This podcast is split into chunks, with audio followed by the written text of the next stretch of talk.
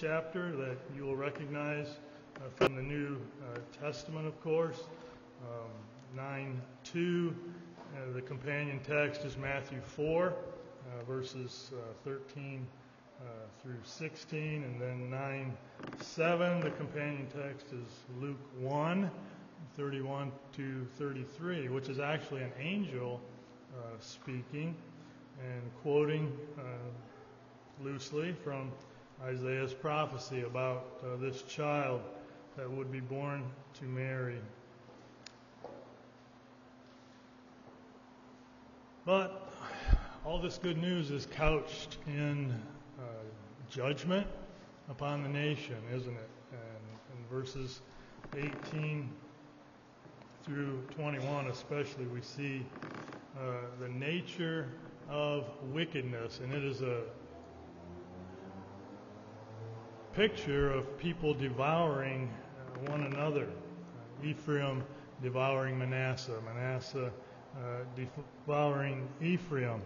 And because of these sins, we have this phrase uh, tripled uh, three times here in this chapter.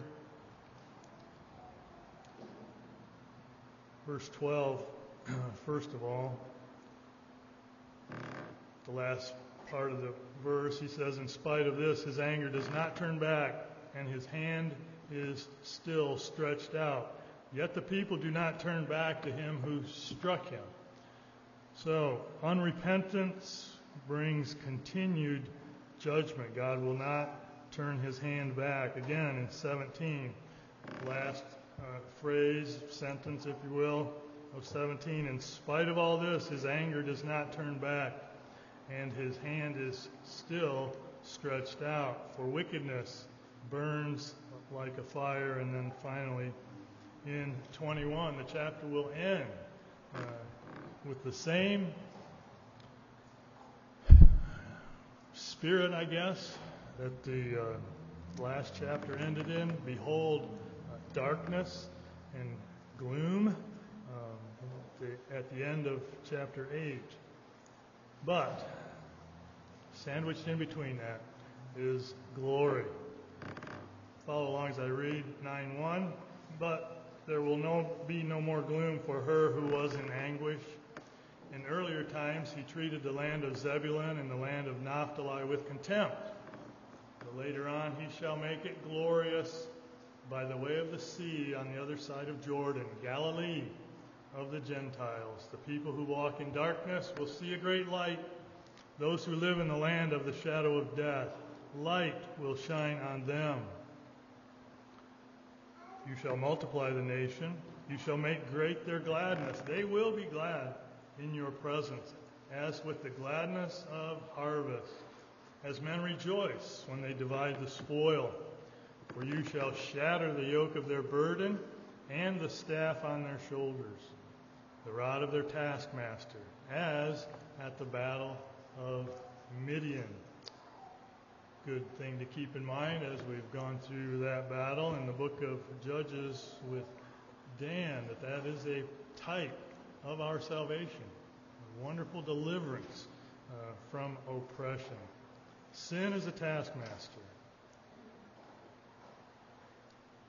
9.5 For every boot of the booted warrior in the rumbling of battle and cloak rolled in blood will be for burning, fuel for the fire. David Guzik says this pictures for us the finality. The battle is over.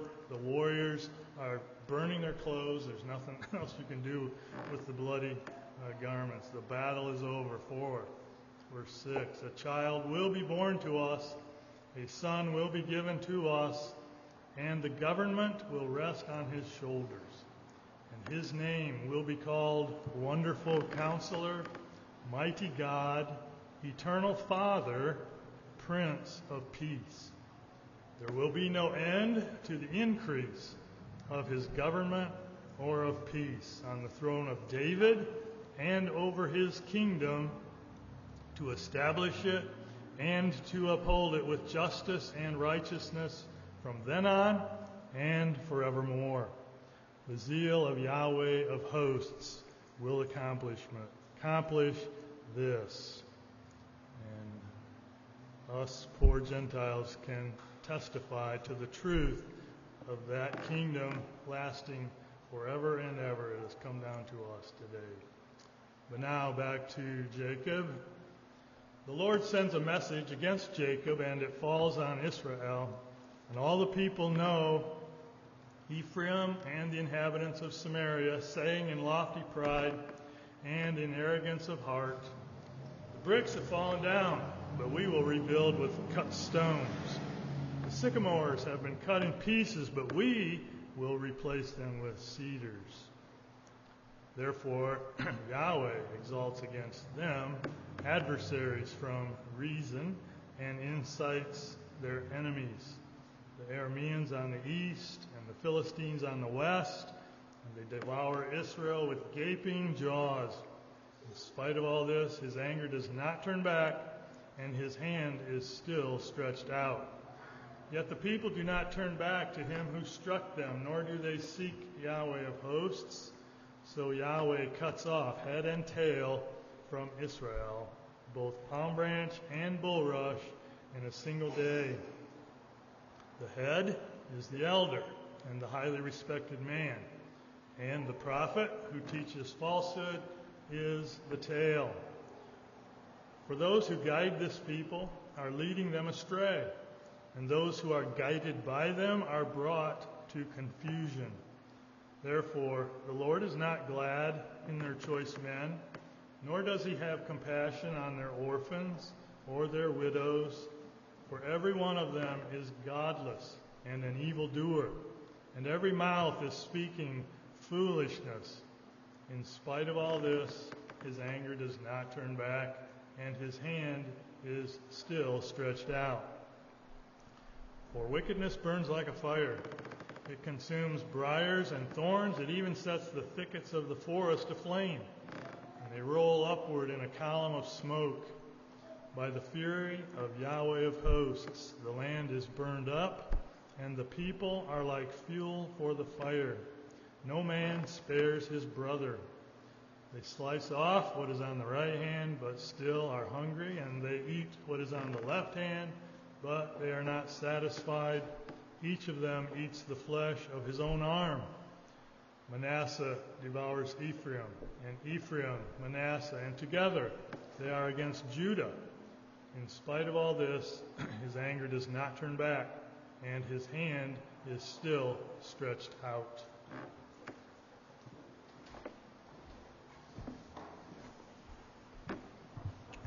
Now, before John comes to open the Word of God. Take the Hymns of Grace 403. Hymns of Grace 403. Blessed Assurance, Jesus is mine. Let's stand together as we sing.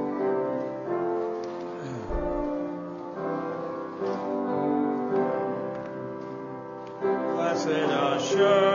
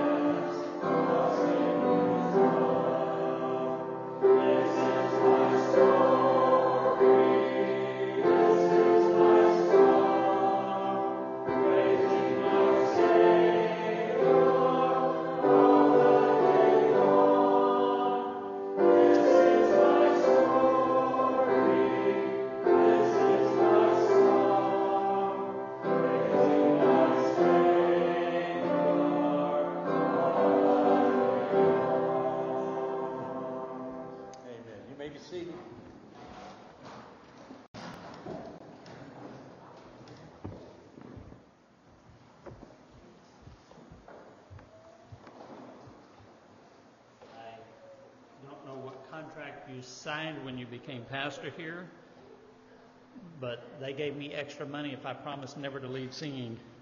So uh, you may want to work that in there somewhere or another. Work for me anyway. We want to look this morning, afternoon, sorry, at uh, Revelation. Revelation chapter 21, we're going to be looking uh, at verses 1 through 8. And um, if you want to know the date of Christ's coming, you'll have to talk with me afterwards. I'm selling a book that uh, we'll see how that works out for me. I have heard the phrase, I don't know if you've heard it before, but describing a person who seems a little bit out there, not feet on the ground kind of a thing. They are so heavenly minded that they are no earthly good. Uh, I think I understand the gist of what the thought was, but it is becoming more and more a uh, confirmed matter in my mind that that's exactly the opposite of what needs to be said because I just don't think we're heavenly minded enough. Do, do you think enough of what is coming? Do you think uh, enough of the joys that will be ours so that when the sorrows that are inevitable in this life come our way, we still say, yes, but the best is yet to come? And that's, that's what I want to look at today because we, we need some encouragement. Uh, days sometimes seem rather dark, and we need that, that light set before us to let us know that this is all part of God's good plan for His glory and for our good. And I think uh, this uh, opening of the 21st chapter of Revelation kind of gives us at least a hint of what is yet to come for us, uh, what comes for us on the other side of the grave, or uh, preferably the early return of our Lord. So let us begin by simply reading through the, the passage that I've set before us, Revelation 21, verses 1 through 8, and then see if we can hear God's word applied to our hearts. And I saw a new heaven and a new earth for the first heaven and the first earth passed away, and there is no longer any sea. And I saw the holy city, New Jerusalem, coming down out of heaven from God, made ready as a bride adorned for her husband.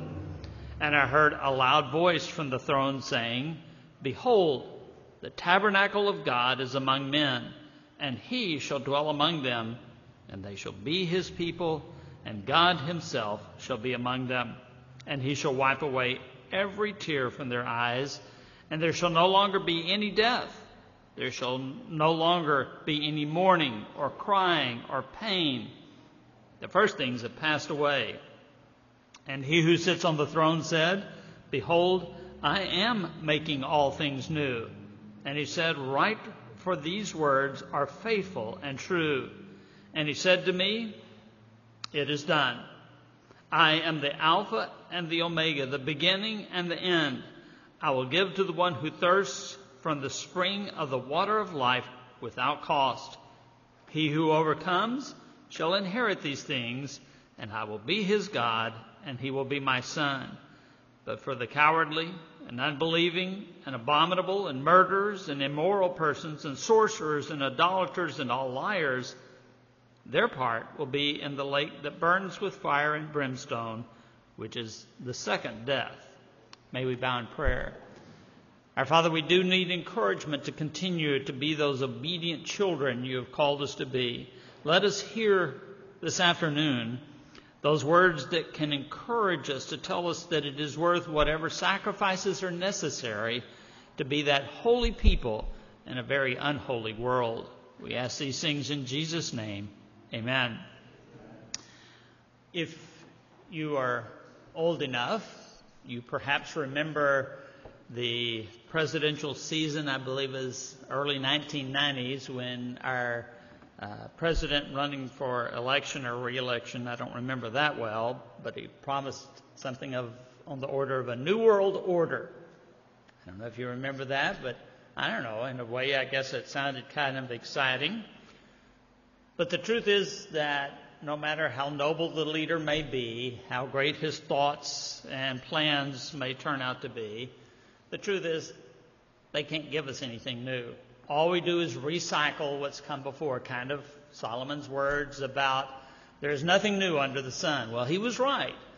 Uh, we are sitting here 3,000 years after Solomon wrote those words and discovered that what he said is exactly true.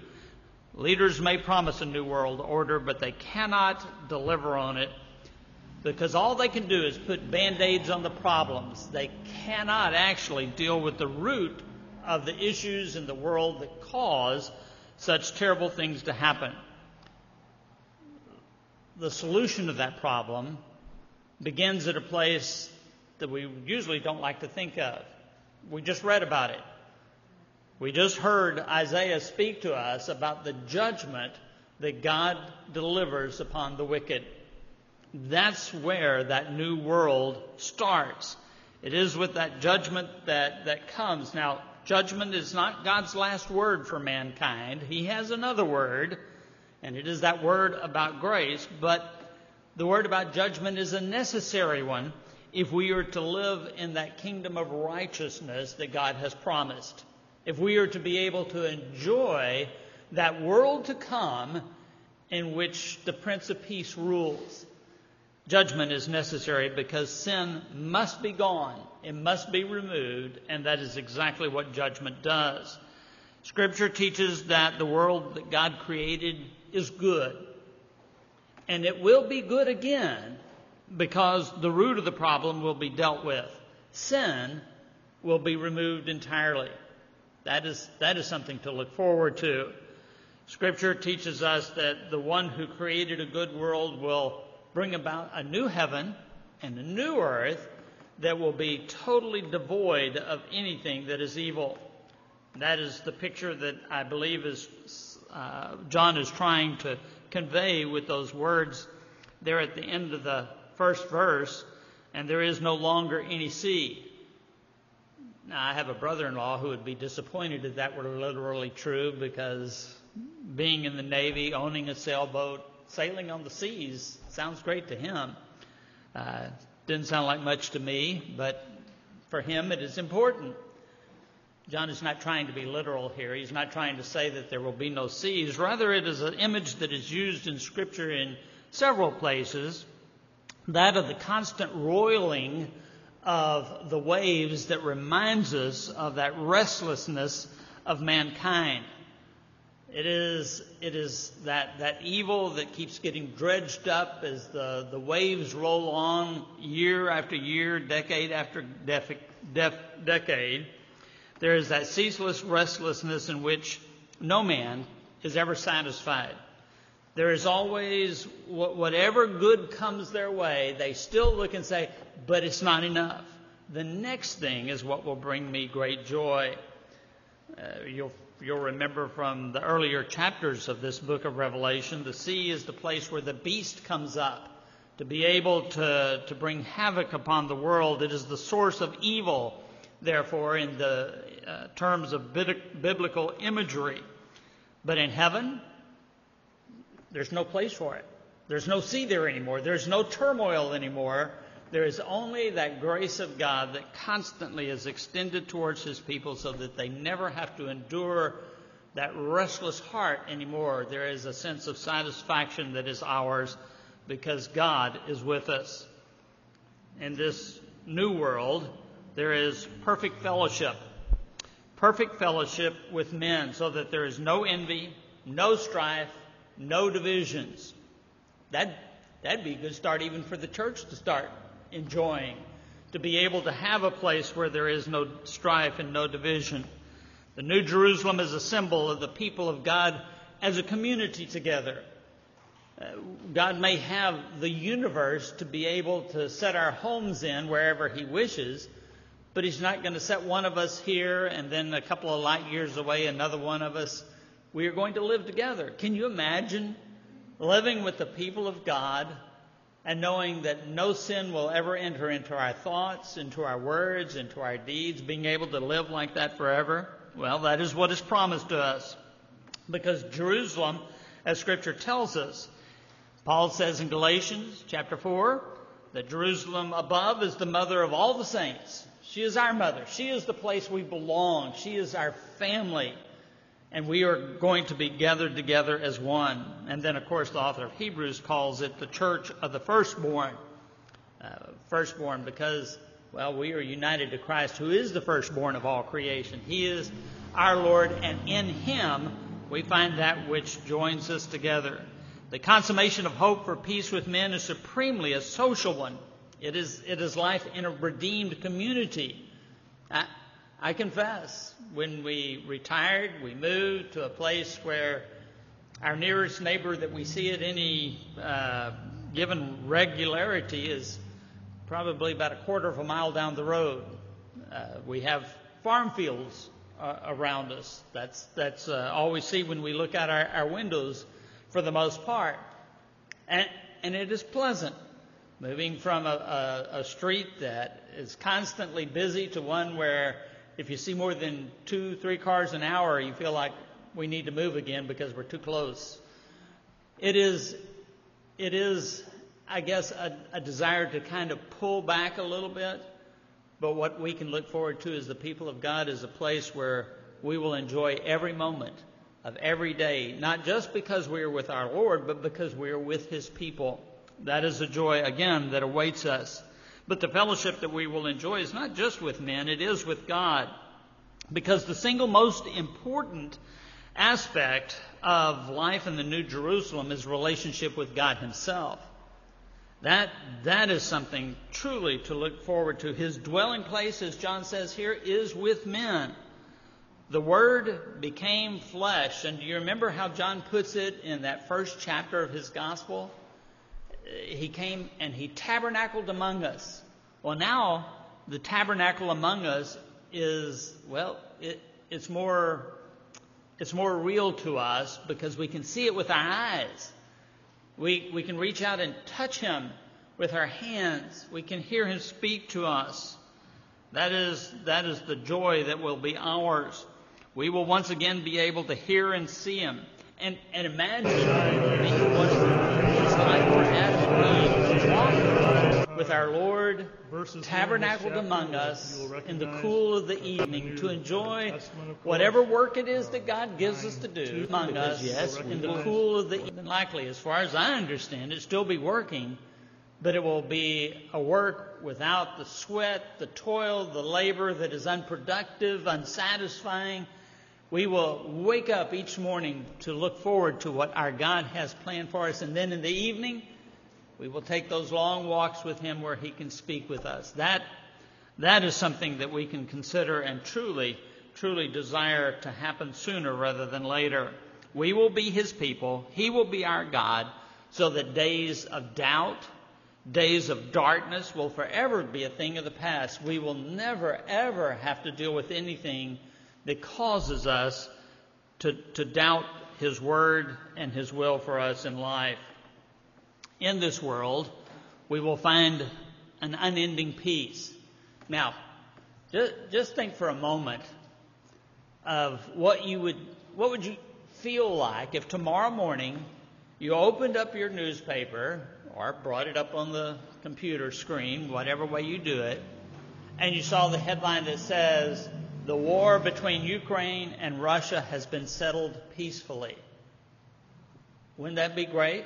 Or, or just below the fold, perhaps. And by the way, the Islamic governments of the world have banded together to say their countries are open to Christian churches being formed in the places where those Christians live so that they can worship together in peace.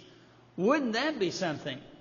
How about something along the lines of the politicians? We, we look on page three, and lo and behold, there's a huge article about politicians, one after the other, coming forward and playing the role of Zacchaeus. I've heard God speak, and I'm telling you, If I've cheated anyone, I will give them back four times what I took from them, and I'm giving away half of all that I own. We might actually change our mind about some of the politicians we're, we're familiar with. We might actually say to ourselves, man, this, this is the kind of new world that I have been looking forward to. That world, of course, is not going to come before our Lord returns, but it will come afterwards. That will be our, our world that we live in. There will be no more sorrow. We won't need a priest to go and offer his special prayers for us.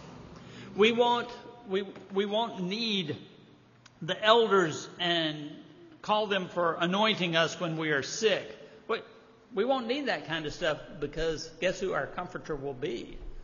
It will be God Himself there at our side to give us whatever is needed in order to make sure that day is exactly what He wanted for us and what we wanted for ourselves, and even better.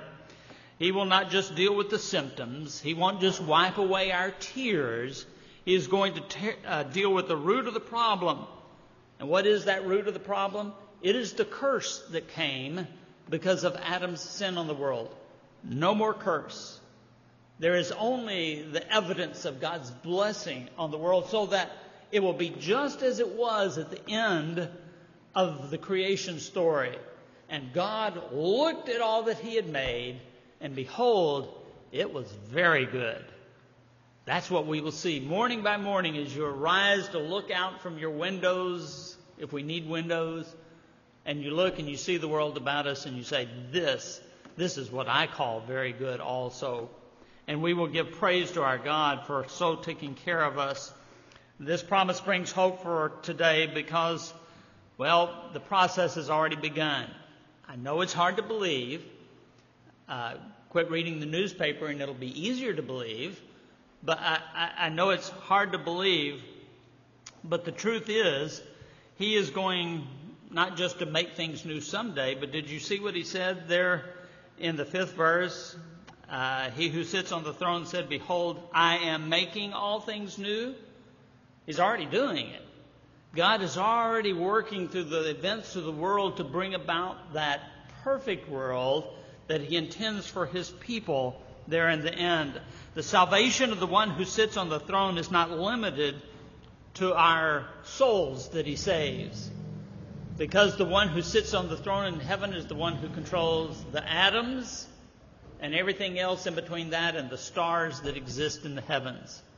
All will be under His perfect control as it is now, save for this. Without the curse, without sin, it will always only be good and glorious, not only to Him, but to us. There will literally be in that day no place for sin to take root because our hearts will be cleansed, we will be purified. And I don't know about you, but for me, that's one of the greatest of the blessings. Just think never to have a thought cross your mind that is in any way contrary to God's perfect and good will for you. I, I, I can't hardly even imagine that. Talk about miracles. That would be a miracle indeed. It is done. It is done, he says in the sixth verse, talking about this new world. It is, not will be, it is done. Now, how can God say that? Well, it is because, let us remember, He's the Alpha and the Omega. He's the beginning and the end. You see, there, there are no, for, for Him, there are no problems with time. He is eternal. He stands outside of time Himself. Just as the universe cannot contain Him, as Solomon speaks of at the, the opening of the temple, is that time has no meaning to him. Well, he understands it, but he's not a part of it.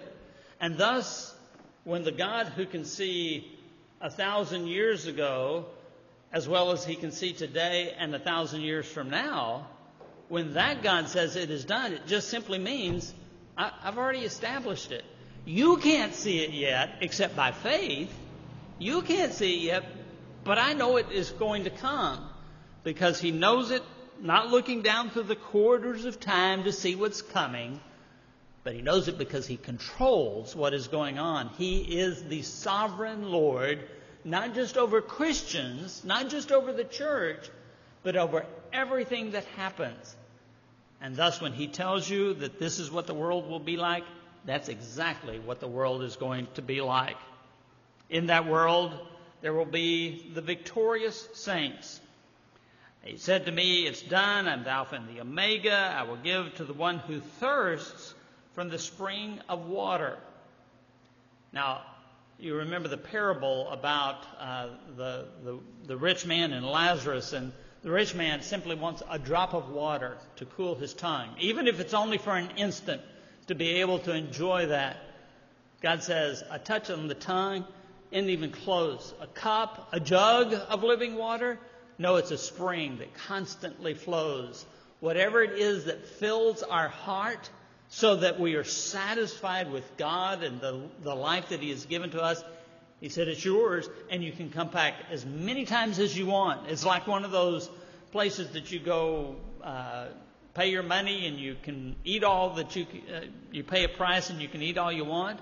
Well, God says that's what it's like, except that He says, It's at no cost. He says, I've already taken care of it. Don't worry, the bill has been paid. That was taken care of at the cross. You come, you enjoy, and, and we will. We will do that and enjoy it. It is it is for the overcomers, though. You'll notice that seventh verse. He who overcomes shall inherit these things, and I will be his God, and he will be my son. To the one who overcomes. Overcomes what? Well, to the one who overcomes that sin that lies within his own heart. We talk about cleaning up Washington, D.C., the political life of the nation, or whatever it is that is disturbing you lately. We need to take care of this one first. We need to overcome. Those who overcome have fought against the attractions of this sinful world and have found a joy in the Lord that deprivation simply can't remove from their lives. They have found a joy of fellowship with God that is so satisfying that the evils of this world, less and less are they appealing what may have appealed to us when we were young Christians and we really struggled with as the years wear on, we go, yeah, well, that, that's not quite so appealing to me anymore. Riches, fame, whatever it may be that uh, worldly people say, I've got to have this or die, we, we learn more and more. I, I'm good with God. That, that's enough for me. I have found Him. I have found the life that I want in Him the saints in that day will, in God's new creation, be perfect in their love for and their obedience to Jesus Christ. Perfect. No sin. I, again, I think it's one of the great miracles of Scripture that we are told that there was no sin in Jesus. I mean, how, how old were you before you sinned your first sin? And yet, never, 33 years of life, never a foul word from his mouth. Never a wicked thought came to him. Never did he go out and do that which he knew was contrary to his Father's perfect will for his life. That will be our life. That will be who we are. In, in, this, in this world, there will not be one among them, not one of the saints, who rejects any part of God's law. Now, there are people who say, oh, I love God's law just so long as it agrees with my current philosophies. I, I, I love God's law. I want to I want to live by those things. And yet they run across something that's, well, okay, but that's for that day and it's not for this day. Because in our enlightened age, we, we've learned better than that. No, all of God's law. God, you tell me what to do, and that's what I want. That is, that is where we are headed. Through faith in Christ, we know that we will be cleansed of all sin because we have those perfectly righteous hearts. We will finally be that holy, fitting bride for Christ so that we can not just endure His holiness. Remember the Old Testament saints who saw angels of God or they saw some, some form that God had taken for them, like Moses being hidden in the cleft of the rock.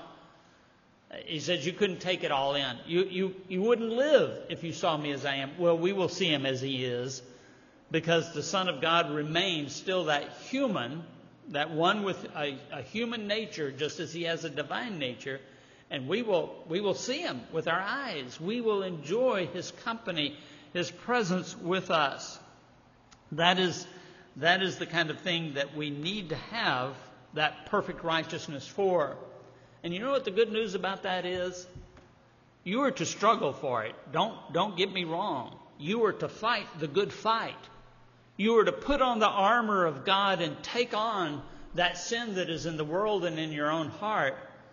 But in the end, you do know where that overcoming righteousness comes from, right? It is, it is from the one who looked at his disciples as his ministry was ending.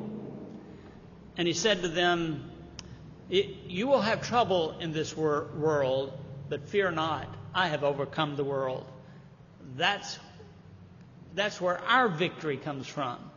It is from being clothed in the righteousness of Jesus Himself, imputed to us because of what He did for us on the cross, dying when we had no right to expect anything from Him at all, anything that was good. We will be that fitting bride of Christ that we long now to be. My youngest daughter got married two years ago this month. And uh, we're about to be introduced to the second of her children in a, uh, about a month and a half or so. Looking forward to that. Her husband's already figured out some of the things that he was not aware of that uh, can cause a little bit of, um, and I do mean a little, bit of friction sometimes. One of the things I thought was rather funny he said, Yeah, I've, I've almost quit uh, asking her to watch movies that I just recommend. He says, Because I, I went in there one day and I found her. She had fast forwarded to the end of the movie because she wanted to see if she liked the ending. She says, I'm not going to watch it if it has a bad ending. Well, I invite you to go to the end of the book. That's why we're in Revelation today. Go to the end of the book. Take a look. See if it's not one of those shows that you want to watch. I know we see a lot of ugly stuff in the world today. There, there's just no getting around it on, on a global level, on a national level, and on a personal level. We just see a lot of bad things going on. But look at the end of the story. Look at how God winds up this book you will find an assurance from God, from God Himself, that all things end well. Everything He is working for the good of those who love Him, who know Him. So, when the bad stuff happens, hold that in mind. When a virus or a cancer sweeps through your body, remember what the end of the book is. When a blizzard or a hurricane destroys your property, look at the end of the book and see how God works things out because a new world really does exist and is coming for us. If friends betray you, if evil turns family member against family member, and yes, even in Christian families, that, that kind of thing happens. If that happens, look at the end of the book because God says, I'm, I'm working that out. Don't worry about it. I will take care of that problem. If trials hide God's smile, all that awaits you at the end is that joy that goes on forever and ever and ever. Is it not worth giving yourself to Him, letting Him work out His good plan for you in life despite all the junk that happens to us? When loved ones die, when those plans that you had as a young person, yeah, they don't work out like you had hoped they would. When emptiness and darkness prevails, remember who your comforter is. We don't see him right now with our eyes, but I know he's there. And I know it because Scripture tells me it is. God Himself, through His Word, makes that clear. When sin makes overcoming sin, when that which is evil in your own heart makes you go, I don't think I'm ever going to get there. Well, first of all, welcome to the rest of the world of Christians for the last 2,000 years and more. When that happens, just remember again Christ has already overcome the world. He's already done it. So that your future is absolutely certain. You will be that perfectly pure of heart person who gets to see God, as Jesus talks about in the Sermon on the Mount. So it is when distress, when sorrow, when hardship overwhelm you, look, look once more at the end. Take into consideration again once more, God really does have something more glorious than you can even imagine in store for you. And all you got to do is just wait a few more years. Just wait a few more years. Minor, not perhaps as many as some of you here, but you got what? 60, 70, 80 years? And just think when that comes, it's all done and over with, and all you've got is God left. I don't know if there are really streets of gold. I don't know if there are really pearly gates. But you know what? I don't really care either. Because I know Jesus is there. And that has been and will be to the day that we die the greatest fulfillment of our dreams that we can imagine. We will be with our Lord forever and forever. Amen. Pray, you want me to pray? Okay.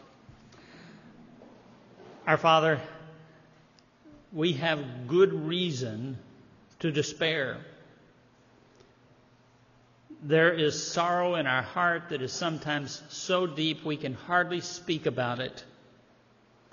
There are bad things that are in the process right now of depriving us of that joy that we had hoped we would find in you.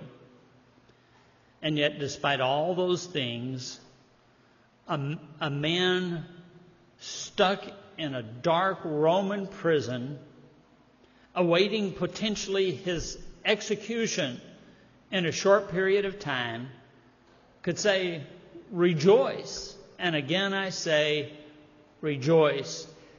Beaten as he had been, deprived of friendships that he had known from a childhood, devoid of the, of the prestige that he had as a young man, he could say, I still find cause to rejoice. So too can we. And where our strength fails, how glad we are for the Spirit of God who dwells within us, for he can strengthen us even when we have no strength. May we be like Paul May we find that upon the thought of heaven itself, we see why you tell us that it is in our weakness that your strength is most evident. Grant it to us that we may bring praise, honor, and glory to your name. We ask through Christ Jesus our Lord. Amen.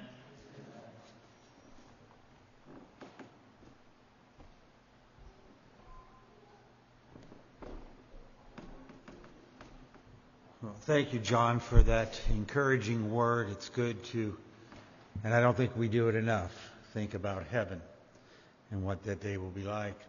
In closing, let's take the Trinity hymn book, turning to 598. 598, hymn that speaks of that reality. There's no night in heaven in that blessed world above. I'm going to ask if you'll play it all the way through one time, Julie, and then we will sing it together.